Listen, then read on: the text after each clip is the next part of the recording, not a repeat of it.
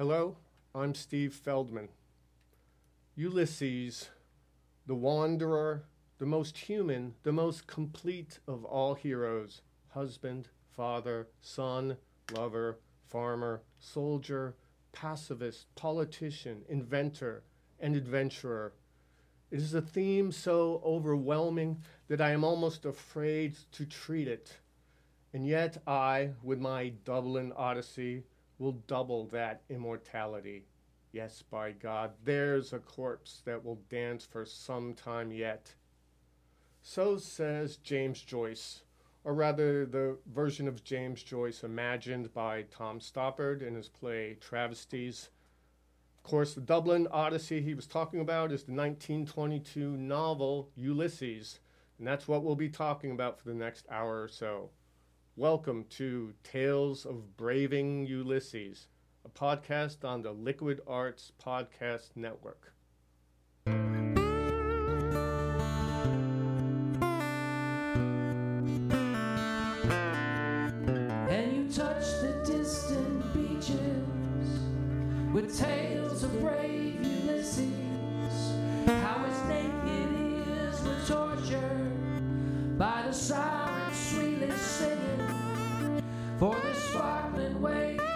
Are calling you to kiss their white lace lips.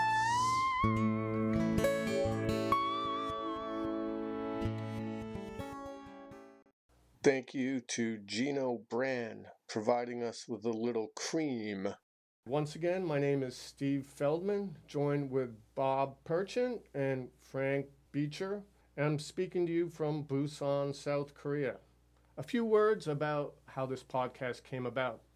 Several months ago, the team at Liquid Arts in Busan asked me if I would consider doing a podcast for their podcast network devoted to discussing literature, writing. Well, I sat on that idea for several months until this winter, with some time on my hands, I found myself going back to a novel I tried to read a couple times and put aside, as is wont to happen, as we'll be dis- discussing later. This time I managed to make it to the end of all 932 pages in my edition. Somewhere in the middle, uh, that podcast idea lying dormant under the winter snow began to thaw and sprout and blossom. And I thought, what better book to launch a book discussion podcast than James Joyce's Ulysses, that sprawling, complex, confounding, astounding work called by some the greatest English novel of the 20th century. Think of this podcast as maybe a pilot episode, an experiment, much like this book we'll be talking about today. It can be called an experiment. If it goes well, we might continue this experiment with other books, other authors. Let's see how it goes. Who is this podcast for? Well, it's for people, of course, who've read Ulysses, sure. It's also for people who've given it a go and laid it aside, or maybe hurled it aside for the time being. It's for people who maybe have read some Joyce but haven't yet had the gumption to take on Ulysses. It's for people who've simply heard of it. They're aware of this giant, imposing masterwork, this Everest uh, looming on the horizon. They want to learn more about it. Or just anybody who's discussed, who's interested in discussing literature, reading, modernism. As you can see, I'm casting a pretty wide net. I do not want this to be a complex, scholarly deep dive. I just kind of want it to be an informal chat like you might have at a bar with some buddies. Uh, even though we're recording this at 1 p.m., I think it's a little too early to break out the Guinnesses. Uh, I'm hoping to demystify this book a little, though perhaps what we might be doing is adding to the mystique by this very project. Above all, I hope it's fun. It's fun for you to listen to as it will be for us to record. So, who is this us I mentioned? With me are two friends I've known for almost as long as the 18 years I've lived in Korea. Two people I've worked with, written with, performed with, gotten arrested with. Two of the sharpest literary minds in town. First, former literature professor at Donga University here in Busan, an outstanding poet, writer of several books of poetry, frequent contributor to Liquid Arts and numerous other artistic endeavors around town, and co Korean translator with his wife, Mi Kyung, of Jane Austen's Persuasion and currently Sinclair Lewis's Main Street, Mr. Bob Purchin. Welcome, Bob. Thanks, Steve. And also with us, my former colleague back in the days of yore, it seems, at uh, Donga University, outstanding writer of fiction and nonfiction, maker of several cheeky and provocative short films, man always ready to jump into a fray about literature and contribute his two cents. And his two cents are usually worth much more than that, I'd say, four or five cents at least. Mr. Frank Beecher, welcome. Hi, Steve. Thanks. So, Ulysses. Um, I recently finished reading this uh, about a month ago, late March, early April, uh, I believe, after two abortive attempts uh, decades earlier. I think, like a lot of people, I gave in around page 100, 130, probably, you know, the Proteus episode, um, maybe the second um, Bloom episode. Uh, finally made it through uh, this time. Um, you know, for me, it's a book that has, you know, as soon as you become really passionate about literature and books and reading, uh, you, you tend to read about it, hear about it. Maybe you read uh, uh, one of Joyce's short stories in an anthology and there's notes about what else he's done, and you hear about Ulysses. Maybe you see a fragment in an anthology, and it's like three quarters of the page is footnotes, and you're like, wow, what is going on here? Or maybe a teacher mentions it. So it's sort of hovering, like I said, looming, uh, a big wall that you have to deal with, like you might consider Shakespeare. Like every writer, every reader just con- you have to deal with it through all the uh, allusions and, and takeoffs and tributes. Uh, so I'd like both of you to talk about uh, your experience uh, reading it, what drew you to it. Why don't we start with uh, you, Bob? Of course, I had heard about Ulysses. Uh, uh, it, I was an English major in college, and then I went to graduate school. And one of the professors there taught uh, a seminar in uh, Joyce uh, and particularly in Ulysses. And uh, I had already finished my credit work in grad school, but I decided to, to audit the course, sit in on it, because I knew it would uh, encourage me to read the book if other people in the class had read it. Why can't I keep up with it? So I don't have a copy of his syllabus. I know at that time we didn't try and do the whole book, I don't think, during the semester. Uh, but we had certain, or he had, I should say, he had certain, certain uh, episodes that he thought were the most important. You know, the first uh, three episodes introducing Stephen Dedalus, and then episode four introducing Leopold Bloom. And uh, then after that, I suppose some uh, some of the uh, Nighttown episodes, and then of course the final episode, Molly Bloom's monologue, which is uh, uh, a classic in world literature. Period, paragraph. Whatever you think about the rest of Ulysses, that monologue is remarkable, and uh, so uh, we were all in awe of that that kind of writing. Okay, at the time I was kind of secretly wanting to be a writer myself, but I was pretending that I was going to be a professor or some crazy dream like that.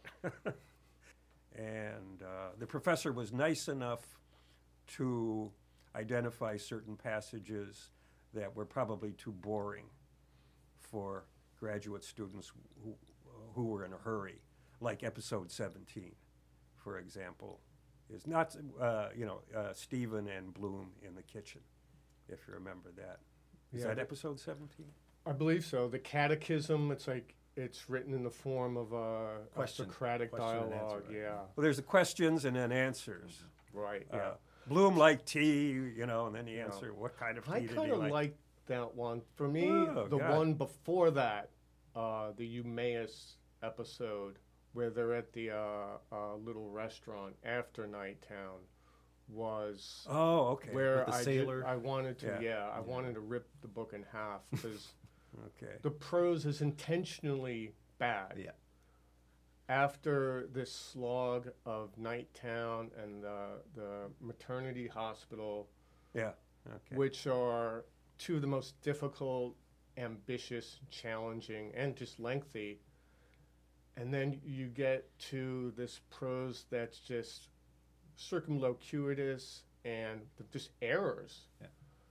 and clumsy. And you know he's doing it for a reason. There's a point to everything. But I'm like, oh, can after making it through these two previous episodes, can you maybe something like Araby describing Mangan's sister Yeah. hair swinging back and forth? The remember, soft rope of her hair. Oh, that was not beautiful. remember, Yeah. remember when you used to do that, Jimmy? You know, a little, that. You know. Um, yeah. So if you're going through it straight through, there are going to be, uh, you know, hacking through the forest with a machete kind of moments. Uh, so Frank, what about you? You also, I understand, uh, had a sort of first experience in an academic setting, right, with a teacher.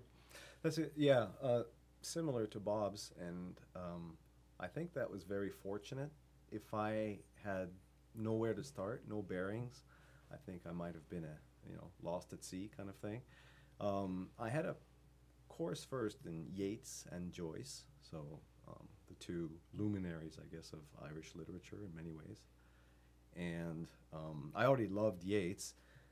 Joyce, I knew very little about. I knew that story, Araby, and I loved it also. Mangan's sister. There's a reference to Mangan in. Uh, I picked it up. I'd, lo- I'd forgotten about it, but there's a reference to Mangan in and about his sister too in um, in in Ulysses. So so we we did that, and then I took a second course only um, by the same guy um, on Ulysses, and he was so infectious. His enthusiasm was just irresistible. I mean, he just made it sound so fun, and he was full of those um, those stories.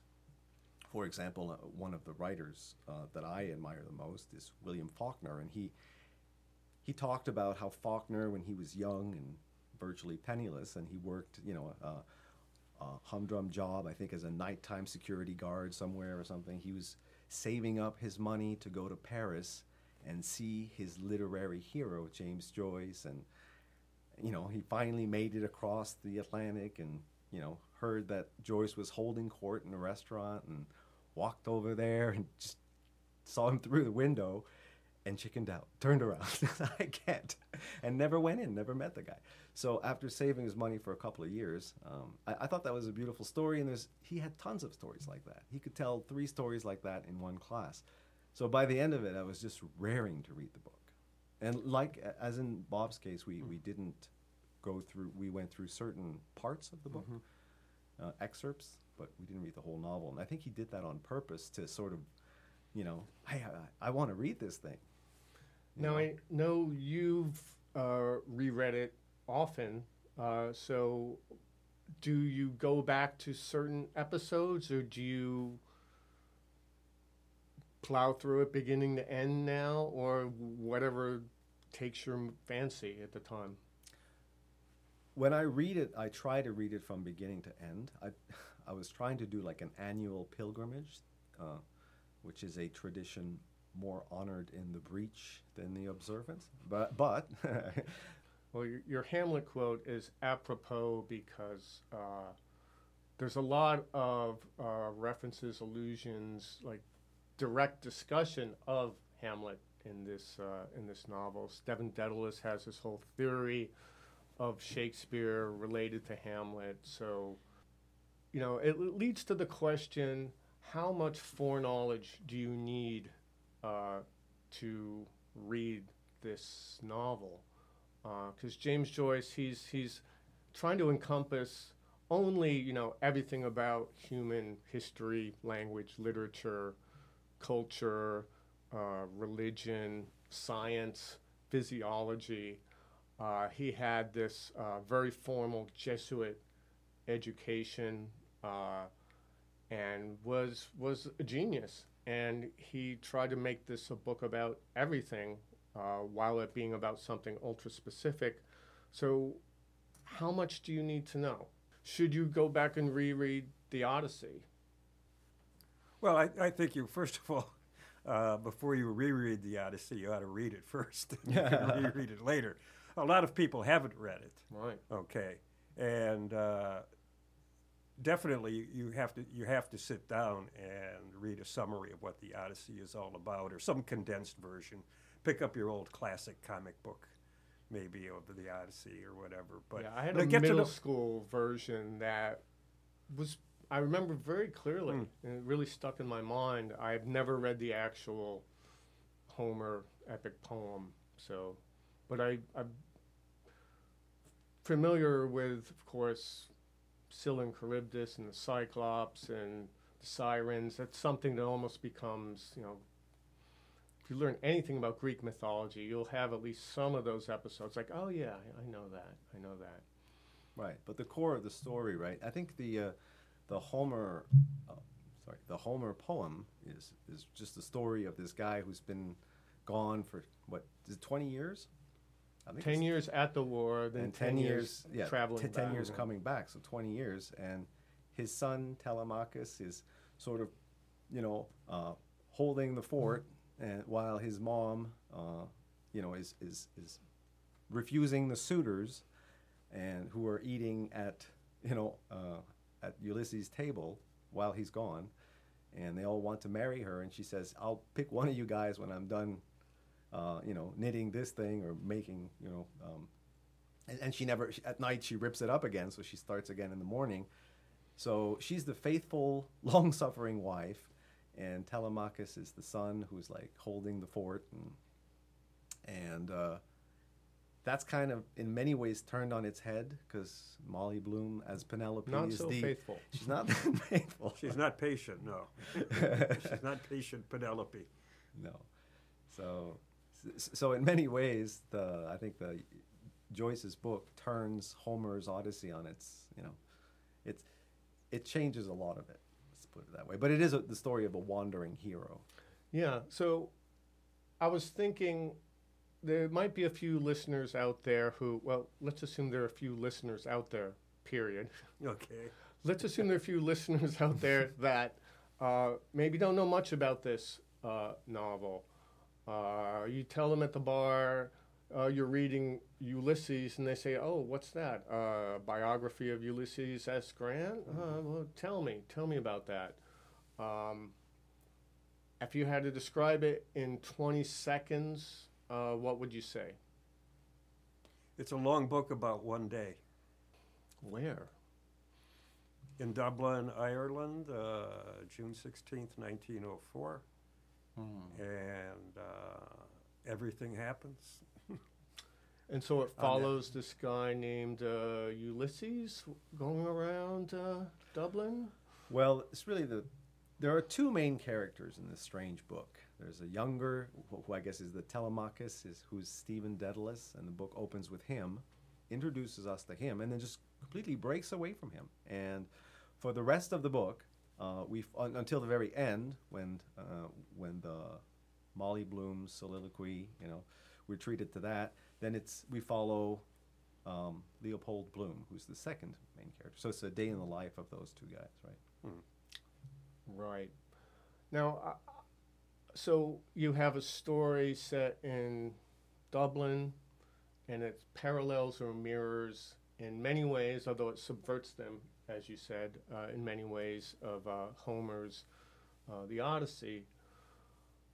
Now, about eight years after this book was published in 1922, James Joyce, uh, in a conversation with his friend, made this. Uh, it's called the schema or schematics, like a chart of each episode and which uh, episode it uh, matches with in the Odyssey, in addition to sort of the uh, narrative style of that particular episode, the controlling uh, symbol. Uh, each episode has a bodily function that it focuses on, so a whole chart sort of explaining this because James Joyce was just shocked that people were reading this and they weren't picking up on that. Well, when Bloom gestures with his cigar, he's clearly, you know, stabbing the Cyclops in the eye. Don't, oh, come on, people. Uh, and so he made this uh, uh, schema to sort of help people out. And it's usually included with a, uh, in a foreword or introduction of any episode uh, or any uh, edition of the novel you care to pick up.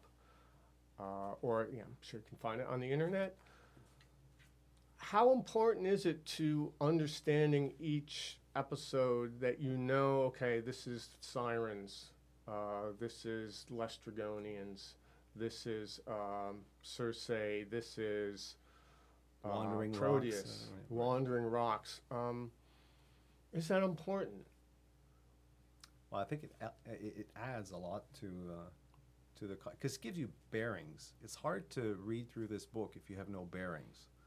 Like I said, you're kind of a you know storm tossed cork on the top of the sea. You don't know where you're going. Uh, whereas yeah, with these schemata, it's helpful. The colors he puts colors in there. Music's important, and there's a lot of stuff.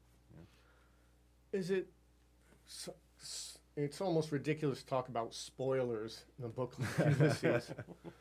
but could you say you're perhaps depriving yourself of that sort of puzzle solving uh, pleasure? Like, oh, I get that. That's uh, there. This is sirens because it's all about music in this chapter, and they're singing. And uh, is it does it detract from the experience to know that ahead of time?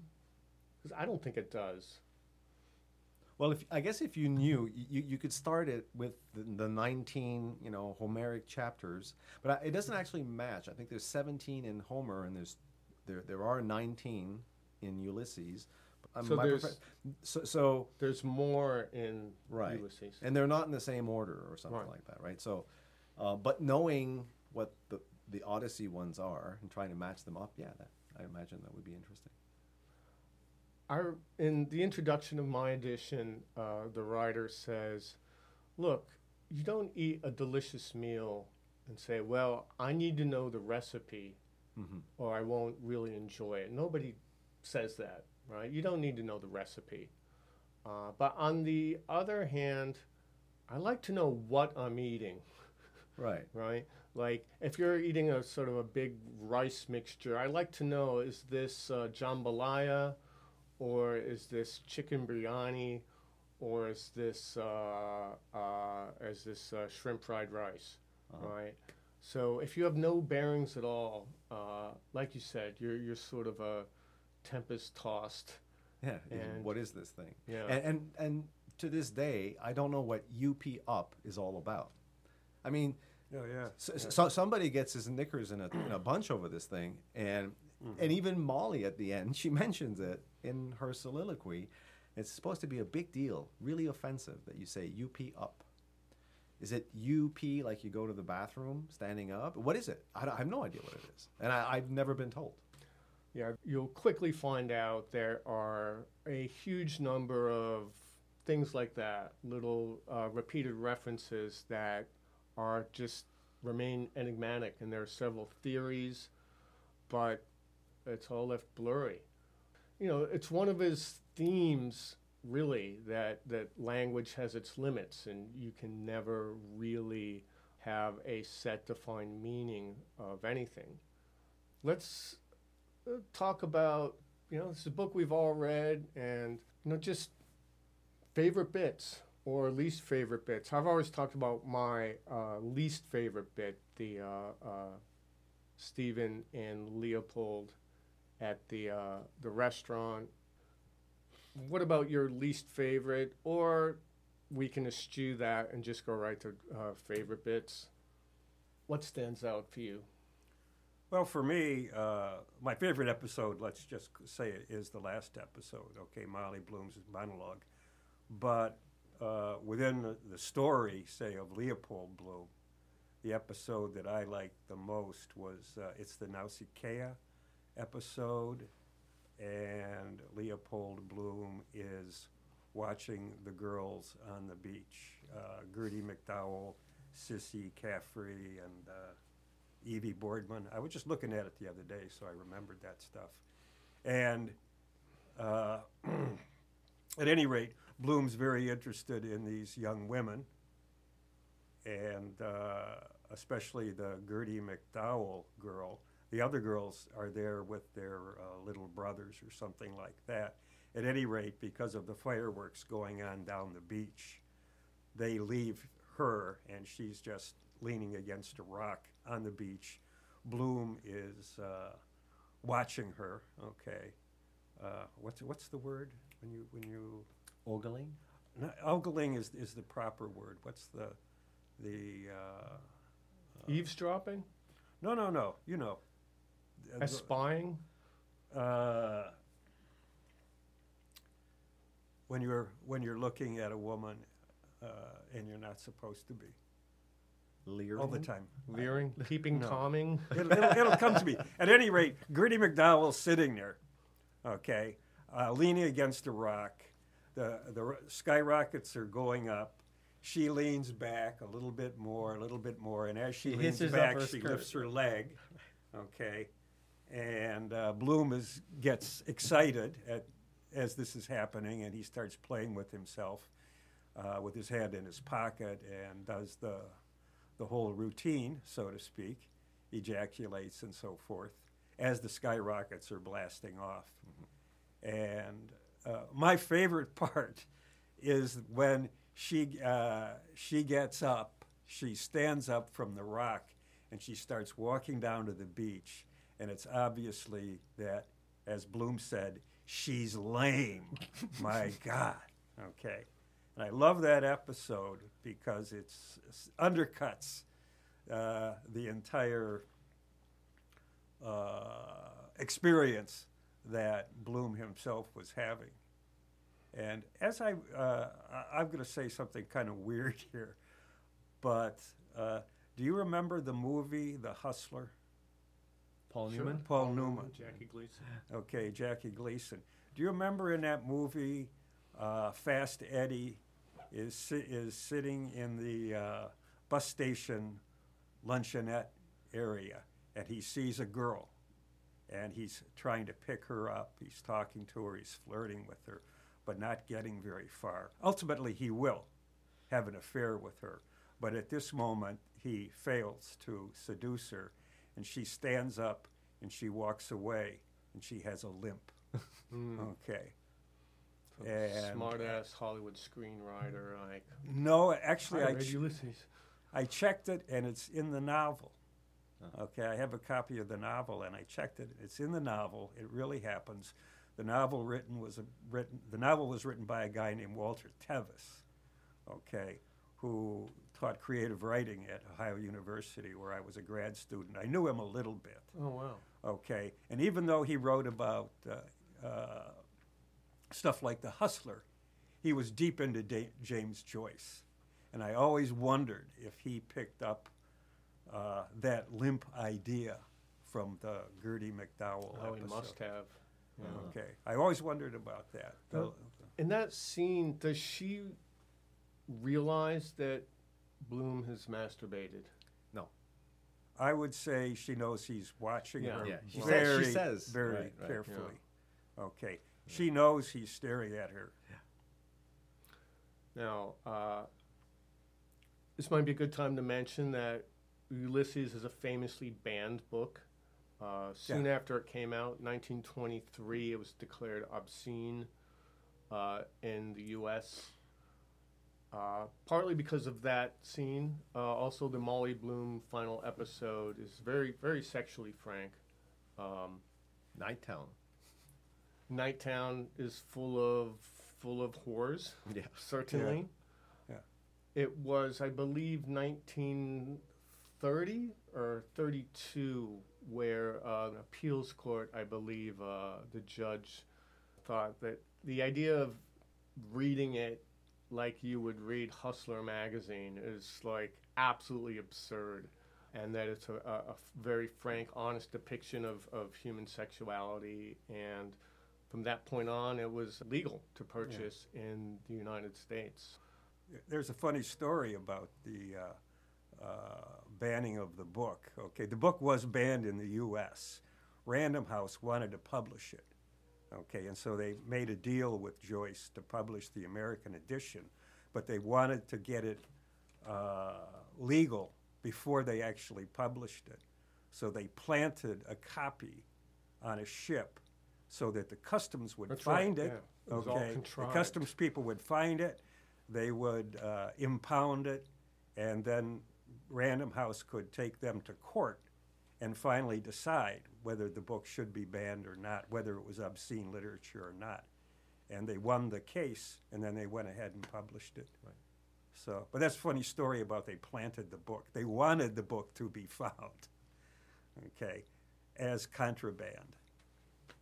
That's another thing about the book that I think puts people off or just intimidates them into not trying it because they think it's, you know, it's this hyper serious, you know, monumental, unreadable, opaque, you know, uh, opus where, uh, in fact, it's incredibly funny. There's an awful lot of humor in there, and there's a lot of sex. So if you want, if you like sex and humor, that book has it in spades. I mean, there's a lot of that stuff in the book.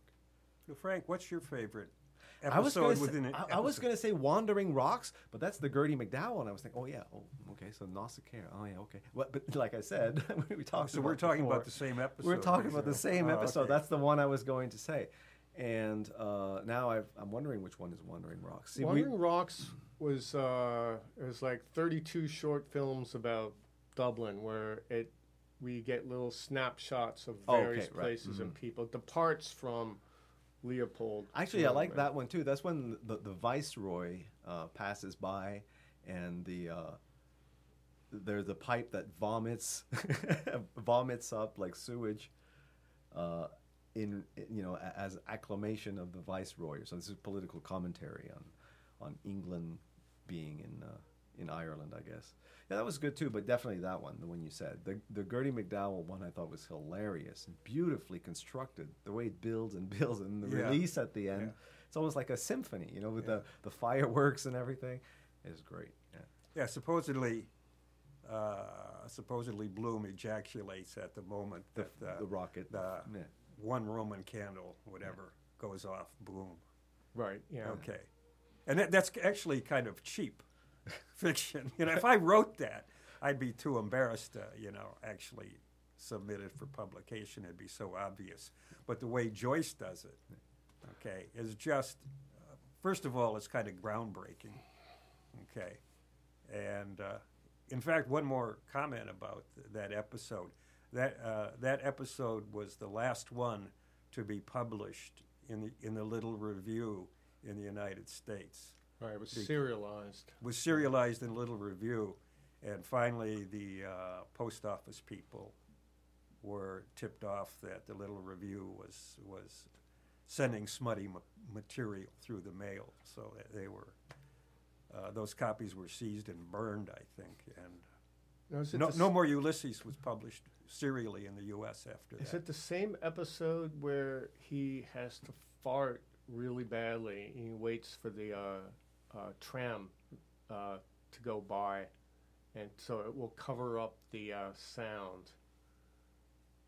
I don't. Uh, Do you know what I'm talking that- about? is, isn't that the end? No, that's the end of an episode. That, Right. That's the very end of an episode, and you get the long, you know, Rum, rum, rum, rum, rum, rum, rum, rum. the P, F, and R and T, and Right. it's the sound that you know a fart Yeah, would make. th- But so that's the very last word of the. I But think it's not not. But it's not that Nausicaa. episode. That might even be Molly Bloom. She breaks She, wind. she does break wind. She yeah. breaks wind in the monologue, and I can't remember. book here, but Uh, actually, Steve, to get back to your question about whether it's a good idea to look at all of the schema before you read the Yeah. novel, outside of really knowing the the story of the Odyssey, outside of that, I don't think you need any of that on a first reading. Maybe on a third reading or a fourth reading, it might start to bring the novel together artistically. Okay, in a new critical sort of sense. Yes. Where, okay, where the text itself uh, is the work of art. And as Joyce said, the artist steps back and pares his fingernails. Yeah, I think a lot of readers are blown away by the final episode, Molly Bloom's uh, soliloquy. Uh, it's what you're left with. Uh, the ending of the novel is so beautiful and affirmative to uh, life, uh, and it, it just leaves you so optimistic uh, after all all this verbiage you've uh, you've waded through. Actually, in my hometown near Amherst, Massachusetts, uh, Amherst College, there's a, a bathroom in some old uh, classroom building that's the Molly Bloom bathroom, and the text of I'm not sure if it's the entire text, probably not, but uh, from the all the walls and the ceiling are just uh, written with the text from uh, Molly Bloom's soliloquy, and like over in one corner, um, in one of the bathroom stalls, there's the final words like "Yes, I will." Yes. Yes. I remember making out with a girlfriend in that in the Molly Bloom wow. bathroom. So. That was a ladies' room? Molly Bloom bathroom? It was a ladies' room? I, yeah, I don't remember if it was a it was a men's room or a women's room. It must have been a women's room. Well, that's interesting to know that the Molly Bloom monologue was written. Uh, one of my favorite episodes is, uh, I guess it's identified as the Aeolus, Oh, the journalists. uh, the newspaper Mm, office, Right. and the fact that this ties in with Aeolus episode is itself a great joke, right? Uh, in the Odyssey, uh, the god of the winds gives Ulysses the bag so he can control the wind and get home. And it's one of his men, right, who opens the bag and all hell breaks loose and the ship gets blown far, far off course. And the joke is, of course, that uh, all these uh, journalists are full of shit. And they're full of wind. They're Hot windy. air, yeah, they're full of hot air, and uh, it's sort of uh, the whole piece sort of you know mocks the journalistic conventions of the of that day, um, and the text is broken up with headlines, Headlines. of just sort of random, inconsequential bullshit, but with you know typically you know exaggeratedly dramatic or heroic headlines. Um, I, I found that chapter uh, uh, very enjoyable. Uh, I know, uh, Bob, when I told you I was reading this, you mentioned uh, it's a great novel to listen to a recording of Yeah. uh, one person or several people, a team of people reading it. And I thought that chapter would be great to listen to. Uh, I have not uh, listened to any uh, recorded versions, but uh, I know Frank, you have. Uh, Bob, you you've listened. Uh, I have a set of discs, in Yeah. fact, CDs, with the en- entire Ulysses. yes, can you on it. talk about like how how that uh, aided your uh, enjoyment or understanding of the of the novel to actually listen to it? Uh, I, I have an Audible, which is the you know the spoken book version of Amazon, and I, so I have an a, um, a spoken book, an audio book version, and I like to. I've listened to it just listening to it one time, and it wasn't as good as reading it. But then I, this last time I listened as I read, and I thought that was pretty awesome. I, I really enjoyed that. Um, only problem was I had two different editions. I had the original edition in the spoken version and, and a later edition, so there were some inconsistencies. But yeah, the voices were great. Uh, that particular chapter, you know, for example, um, Steve Feldman returns from his voyages. Uh, hey guys, sorry, I had to take a piss. You know, that, then that would be the small print under, right? So, yeah, that was really well done, and uh, you know the, the the Molly bit at the very end was great. Um, yeah, it it was just, but there was only one actor, uh, Jim Norton, I guess is his name, and he he does different voices, so he sounds like more than one guy. But uh, he read all the male parts, and at the end, Well, the Night Town episode, or uh, corresponding with Circe, right, uh, is written in the form of a play script, Mm-hmm. And so uh, it'd be natural for doing all kinds of different voices, uh, hundreds, hundreds of characters. he reads the episode. stage directions to that too, and he'll say, for example, uh, Leopold Bloom. You know, as you see in a play, Mm-hmm. the name of the character about to speak, and then he'll read the stage directions. Um, turns to the right and smiles, and and then he'll he'll take the, the voice. So he does everything when he reads that. Listening to it like you would a play, you might miss some of that, I guess, because if it's if it's not visual, then you don't know what Right. the people are You know, doing. stage directions are, are Right. very lengthy and Yeah. part of the whole effect. I've read that uh, he wrote that uh, first draft, and very near to the end of the whole project, he went back and decided to make sure that that episode, because it's the last episode of um, before the uh, the uh, Ithaca chapters when uh, Ulysses returns home. He wants to encapsulate every encounter, every event, every uh, uh, character that's been mentioned in the whole novel up to this point. It is the lengthiest episode of the book, uh, and it becomes just uh, uh, uh, just a hallucinogenic uh, mind fuck. Really, it's it's crazy. He imagines himself pregnant, giving birth, and uh, um, you know all sorts of deities are coming out of the sky, and uh, he becomes God basically. Uh, yeah, so uh, I would love to see that. Uh, I'd love to hear that uh, read out loud. Must be quite the experience. There's a movie of it. I've never seen it, but it's like a 60-hour movie of the book, right? Uh, So, really? Yeah. amazing. Yes, I. 60 hours? Really? No, I think it, it's a normal length. No, I, I've read that there's like a 59 or something hour movie of this of this book. Uh, there's a 1967 movie. Which uh, I saw when I was a uh, college student before I had read Ulysses Yeah.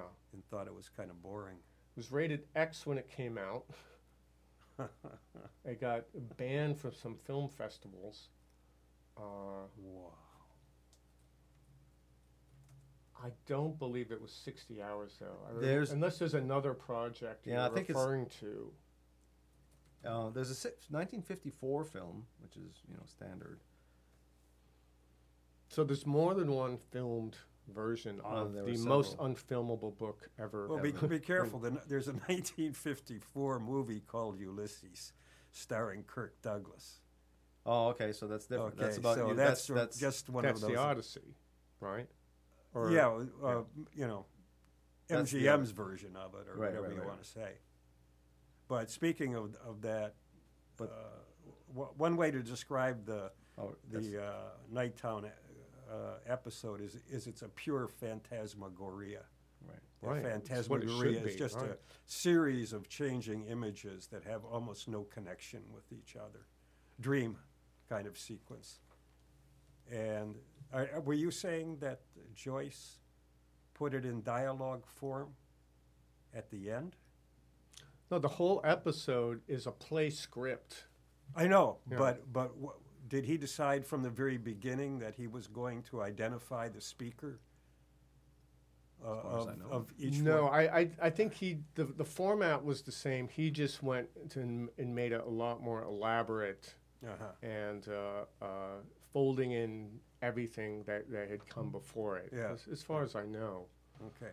Um, yeah, you know, filming a book like Ulysses is, of course, impossible unless it becomes a book or a movie about writing it itself, and you have James Joyce like in in the movie. It would seem to me it sort of makes me think of uh, uh, that David Cronenberg version of Naked Lunch. right, William Like, oh my- Burroughs. yeah, they filmed Naked Lunch, but it's But it was great. it was pretty good. Yeah. But it's it's partly Naked Lunch. It's partly uh, the story of William Burroughs writing Naked Lunch, and it adds some stuff from Burroughs' other works like Exterminator.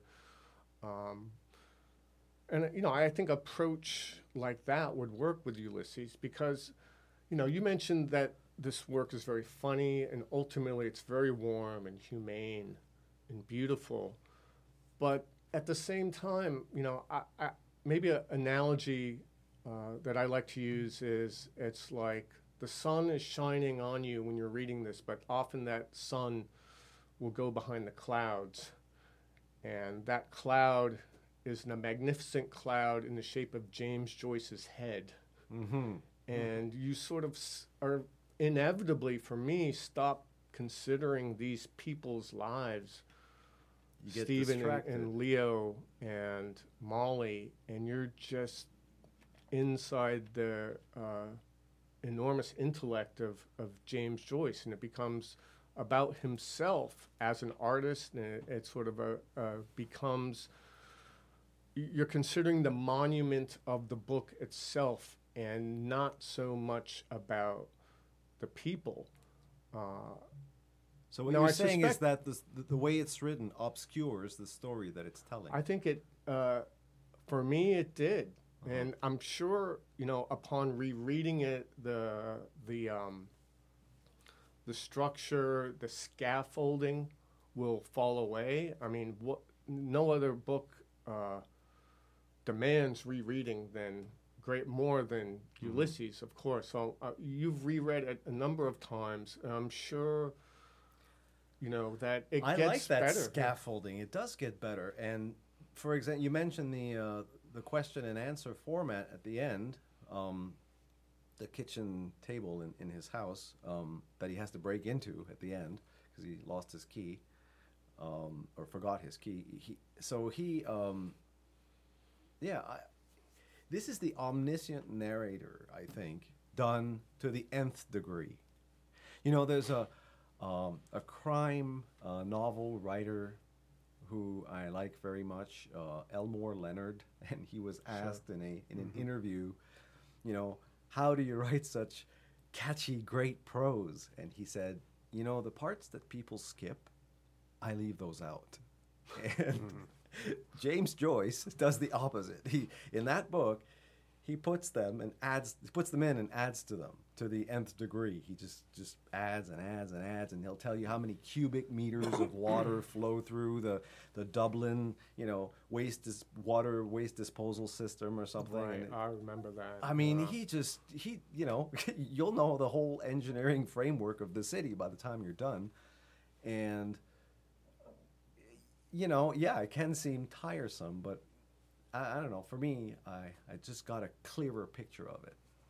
I don't necessarily mean that, you know, I'm forgetting about Leopold Bloom and his life and his worries and his concerns. That's not necessarily a bad thing, you know. Uh, the uh, Oxen of the Sun episode, which is in the maternity ward, where uh, the prose is split into nine different uh, styles representing the gestation or development of the entire English language, sort of uh, as a metaphor for the gestation of the fetus in the womb.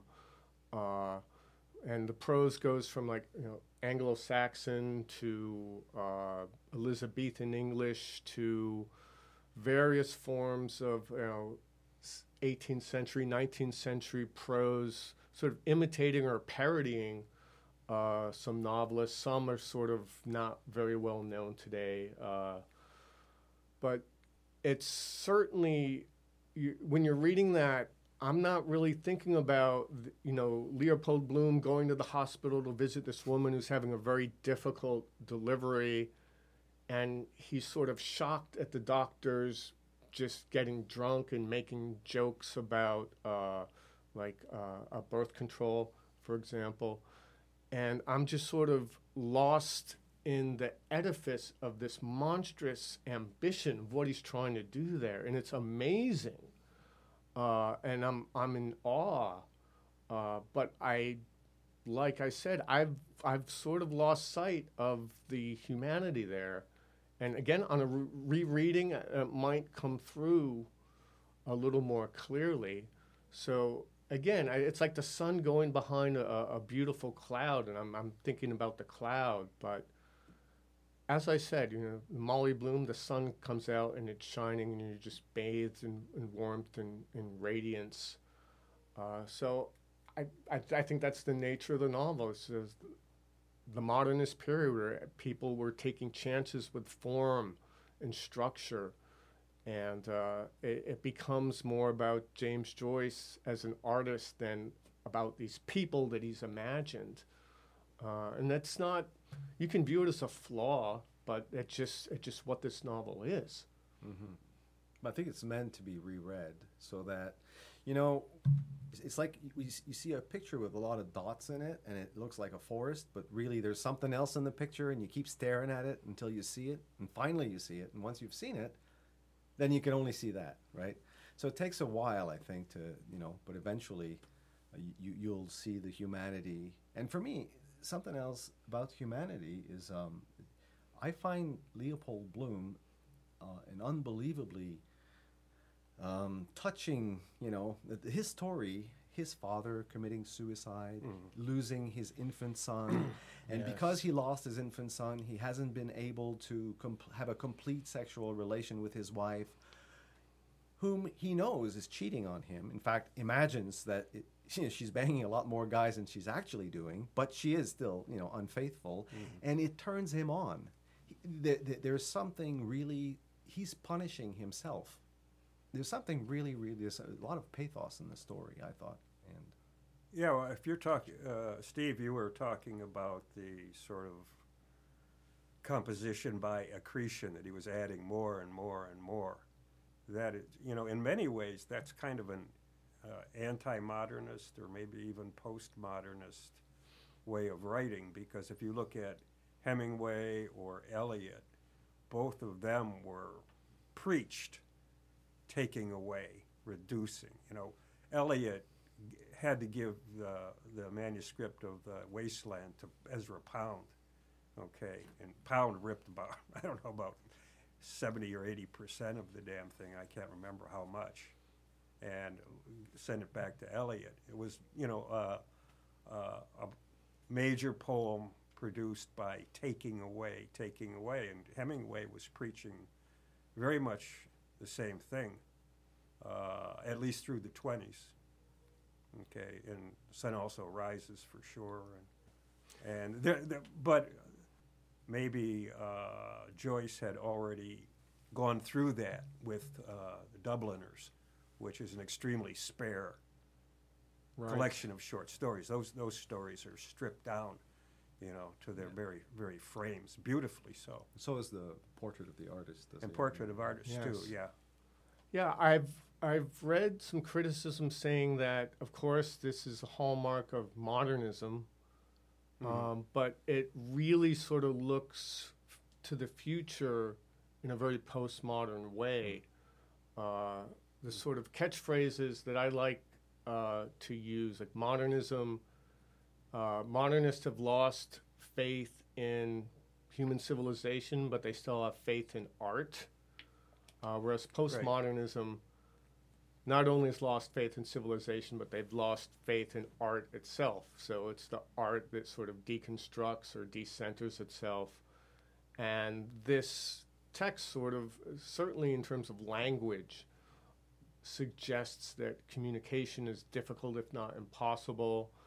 Uh, of course, the idea that you know Ireland is English is the language of the usurper, so the English taking over the native language, and so that's in there. And it, it sort of mocks itself as uh, the idea that only art matters. And you, you, can sort of see that postmodern attitude that, well, maybe art too is He talks. not really going to work. I like his bit where he says the the, the cracked looking glass of a serv- uh, of a servant being a symbol of Irish art. Yeah, You know, the woman who comes to Right. deliver the milk, and uh, exactly. Yeah. That's a famous line. Yeah, Yeah. yeah, it's a great the line. cracked mirror of a servant. a lot of those quotes that you hear, like "History is a nightmare," from which I'm trying to awake. That's uh, Stephen basically in the, in the first chapter, right? When the he looking meets glass. uh, Mr. Deasy, the he says that to the uh, the headmaster of his school Yeah, where he the teaches. second the yeah, episode. right, Dedalus, right, right, Mhm. and he's being lectured to by this ignorant, you know, older man and pompous sort of. You know, we we've mentioned Dubliners and Portrait of the Artist. Just playing a, a thought experiment, like writing this book with the same characters and the same episodes, but stylistically, he's just going to write kind of conventional prose, like in Dubliners.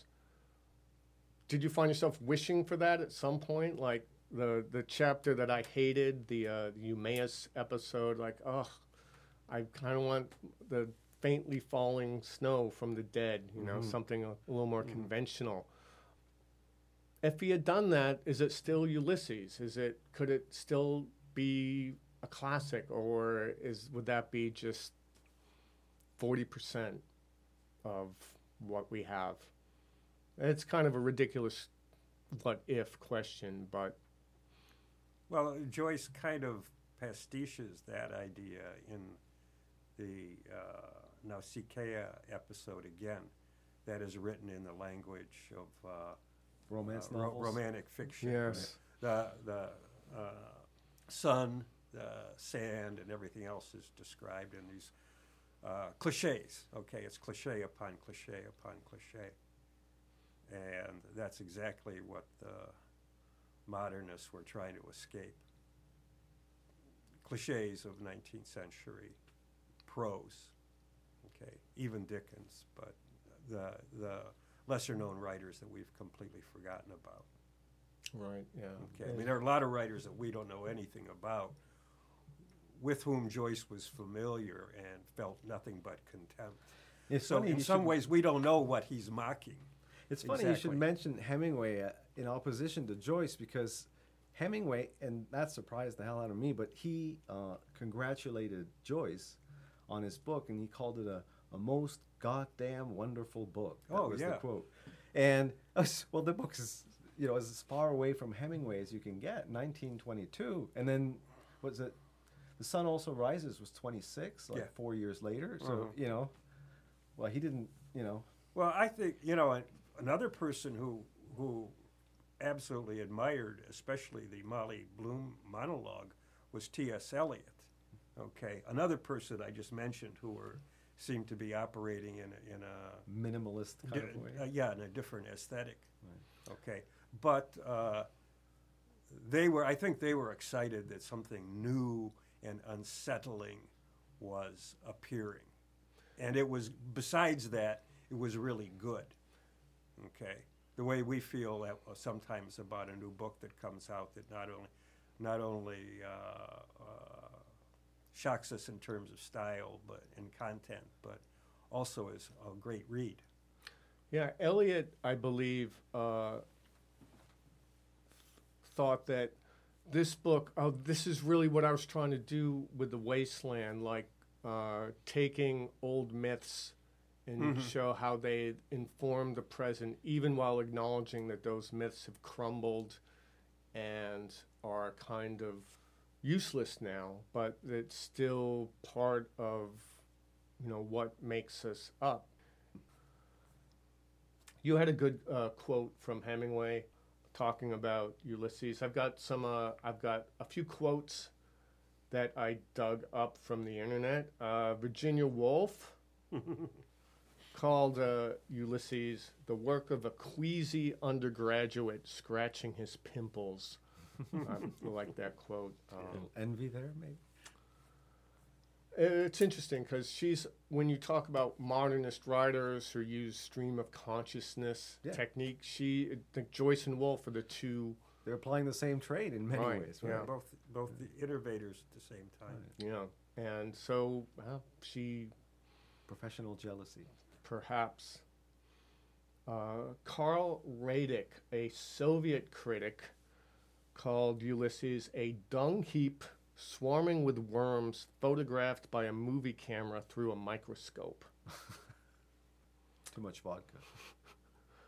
The Dublin Review called, uh, I was talking about Joyce here. Uh, a great Jesuit trained intellect has gone over malignantly and mockingly to the powers of evil.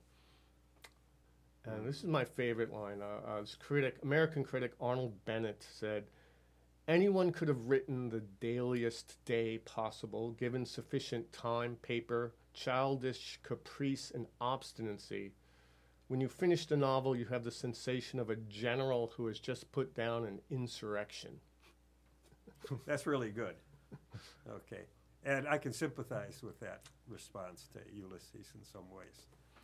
Now- Okay. It's Yeah, F- Frank. When we were emailing earlier, like last month, and uh, you you kind of gave me a little attitude, like, okay, so you finished Ulysses. Like, what do you want? A cookie?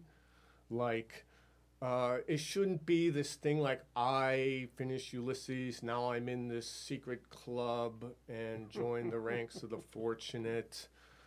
And you become a Well, I, I think there's a Yeah. mystique, uh, yeah, yes, snobbishness around it Yeah. that is kind of itself forbidding. I think a lot of people give up because they think it's harder than it really is. It's you know the the uh, you have to be you know the badger and the grizzly. Uh, you know the the grizzly doesn't need to fight because every other creature runs away from the grizzly, but when the grizzly runs into a badger, the badger doesn't move, it refuses to move, and in the end, the grizzly walks away. So you have to be the badger with this book. You'll, you'll get through it, but don't be intimidated and, and just think of it as, um, you know, if you look for for comedy and if you look for sex, which a lot of people, I certainly do, um, you know, and of course the the human aspects of, I, I find Stephen a little bit off-putting personally as a character. I think Leopold Bloom is is maybe the best character I've ever read in all of fiction. He's just so lovable. I mean, this he's such a and flaw, he's so flawed, but he's he's just a good guy, you know. He he's so knowledgeable. of course, about eighty percent of what he knows is so, and the other twenty percent he knows things that aren't, you know, that are not true. But he takes interest in everything. He loves, you know, the heavens, and he knows all the constellations, and he he can talk about anything. He, he's a bit of a mansplainer, isn't he? I suppose. But uh, anyway, I, I I thought I mean, the very Yeah, first he's also glimpse. he's also I remember the word now. He's also a lookist. oh, a lookist. lookist. A lookist. Someone who stares at women. Oh, is that I, I Okay, didn't know that, that. that's a term that uh, Oh, that's the modern term. Oh, is it? that, that's the the PC Lookism, Ah, right? lookism. PC description of the male gaze. Okay, that's talked about uh, Well, so much these days.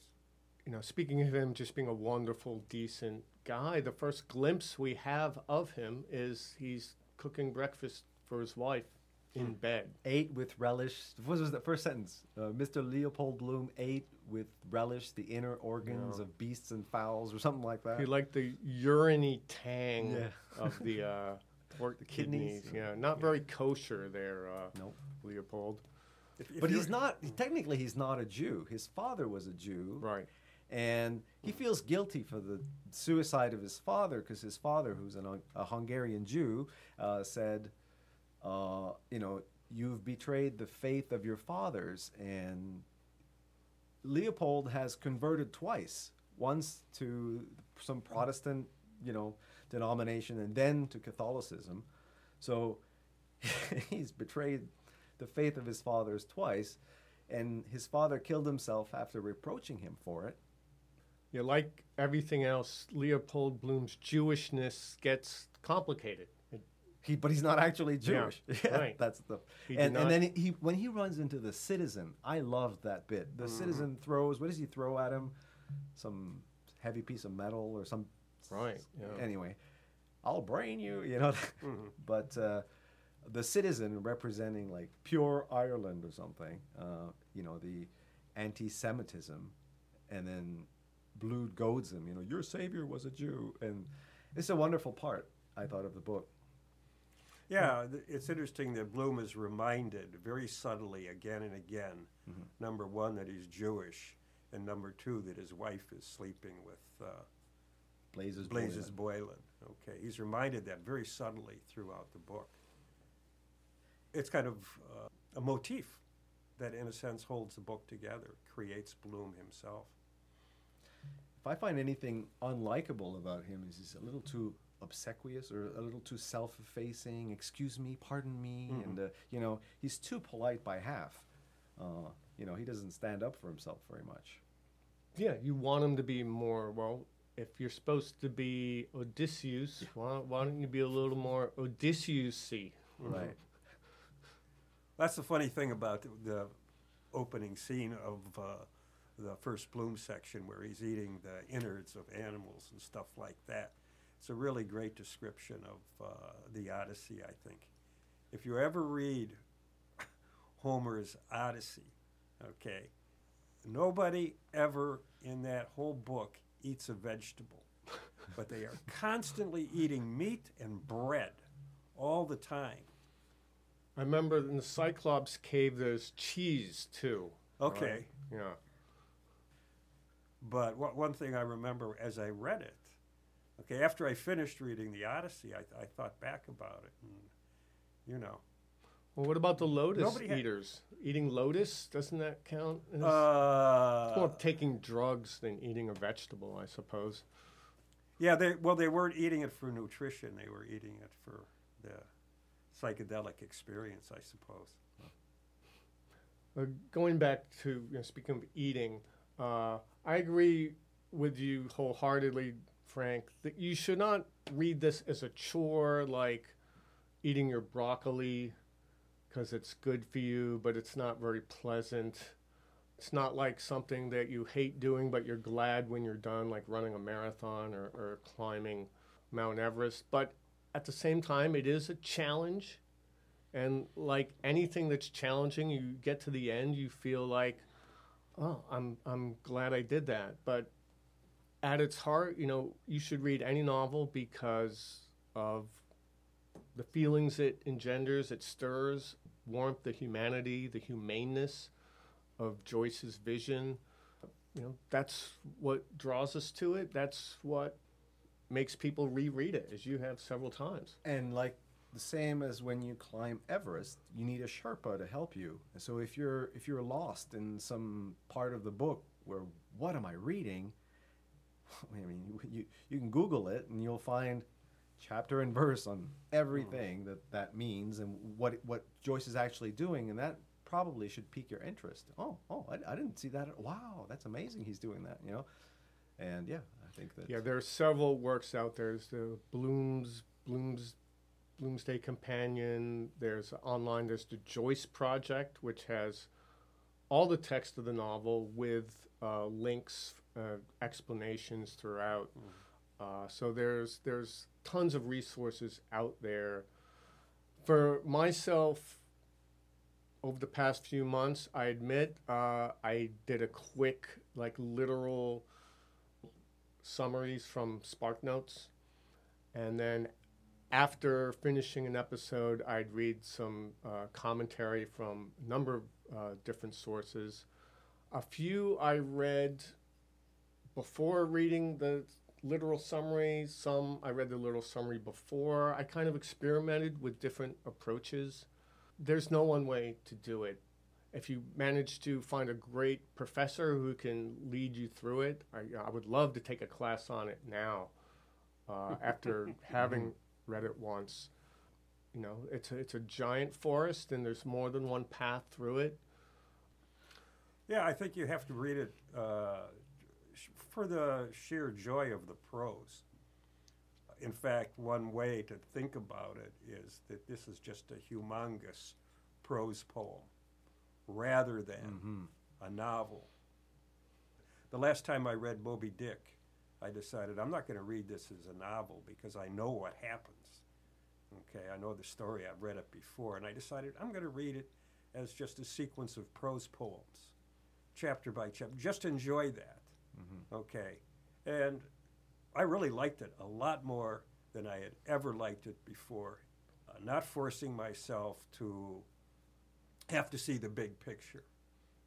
But uh, the parts that I've enjoyed the most uh, reading in Ulysses have been the parts where I just sat down and said, oh, "I'm gonna, I'm gonna read this and enjoy it, get a kick out of it for a while." Again, the Molly Bloom monologue is, you know, excellent for that that sort of thing. You know, we're sitting here in, in Busan, South Korea. Of course, a work as renowned as Ulysses has been translated into several languages. It's been translated into Korean. Could you imagine? How do you do that? Of course, Shakespeare has been translated into numerous languages, and you, you, you think of how much is lost. You, you must lose so much reading Ulysses in, in another language, especially uh, you know non-Western language like Korean. It just boggles the mind how you would translate this. Well, just to go back to the episode in the in the hospital, how do you do Right. nine? Are there nine? You know. Uh, uh, stages of Korean. That you go from the Chinese. You start with the Chinese, and then you progressively go to the modern Korean. impossible, cannot be done. Right. You know, uh, a student of mine who, brilliant student, went on. Uh, she's currently getting a PhD in astrophysics at Stanford. I love Joyce, and uh, actually went to some meetings of the Joyce Society up in Seoul. This young Korean teenage girl and a bunch of starchy old Ajashi professors. She said she wants to be the first Korean to translate, or first person to translate Finnegans Wake into Korean. and I said, well, uh, you're going to have to translate it into, Into English, English- first. English first, right? And then You'll have to be the first Korean to read it before you translate Right. it, probably. I don't know how many people. Yeah. So maybe that is a good point to sort of wrap up the show here. Looking forward to uh, s- a book that is Ulysses on steroids in terms of difficulty and density and strangeness, uh, seemingly not even written in English. I've read parts, I've listened to parts, I've listened to there's famous parts of Joyce reading it, which is quite amazing. Perhaps the topic of a further podcast, we'll see. I'd like to thank you guys very much. Uh, this was a blast. It's inspired me to. I'm going to go back and reread the whole thing right now, Well, tonight, Once tomorrow. Yeah. We're recording this on May 15th. We're about a month before Bloomsday. Hopefully, we can get this uh, packaged, wrapped up, edited, and released before then. Uh, that would be fortuitous timing. It's a day that there, there are Joycean celebrations all over, uh, certainly Dublin for sure. Dublin, but also in America. Oh, I'm Um, sure all over New York City, I'm sure. The actual manuscript is in the Rosenbach Rare Book Museum in Philadelphia. And you can actually go and see a few pages of the handwritten manuscript, I believe from the first chapter. I remember Snot Green Sea, seeing that written Mhm. down in Joyce's own handwriting, which is pretty cool. Scrotum tightening sea. The scrotum tightening scene, Yeah. yes. Perfect. I always think of that when I jump into cold water. So thank you, Frank Beecher. Thank you, Bob Perchant. This has been Tales of Brave Ulysses on the Liquid Arts Podcast Network. Thank you all for listening. Okay, thanks, Steve. Thanks, Steve.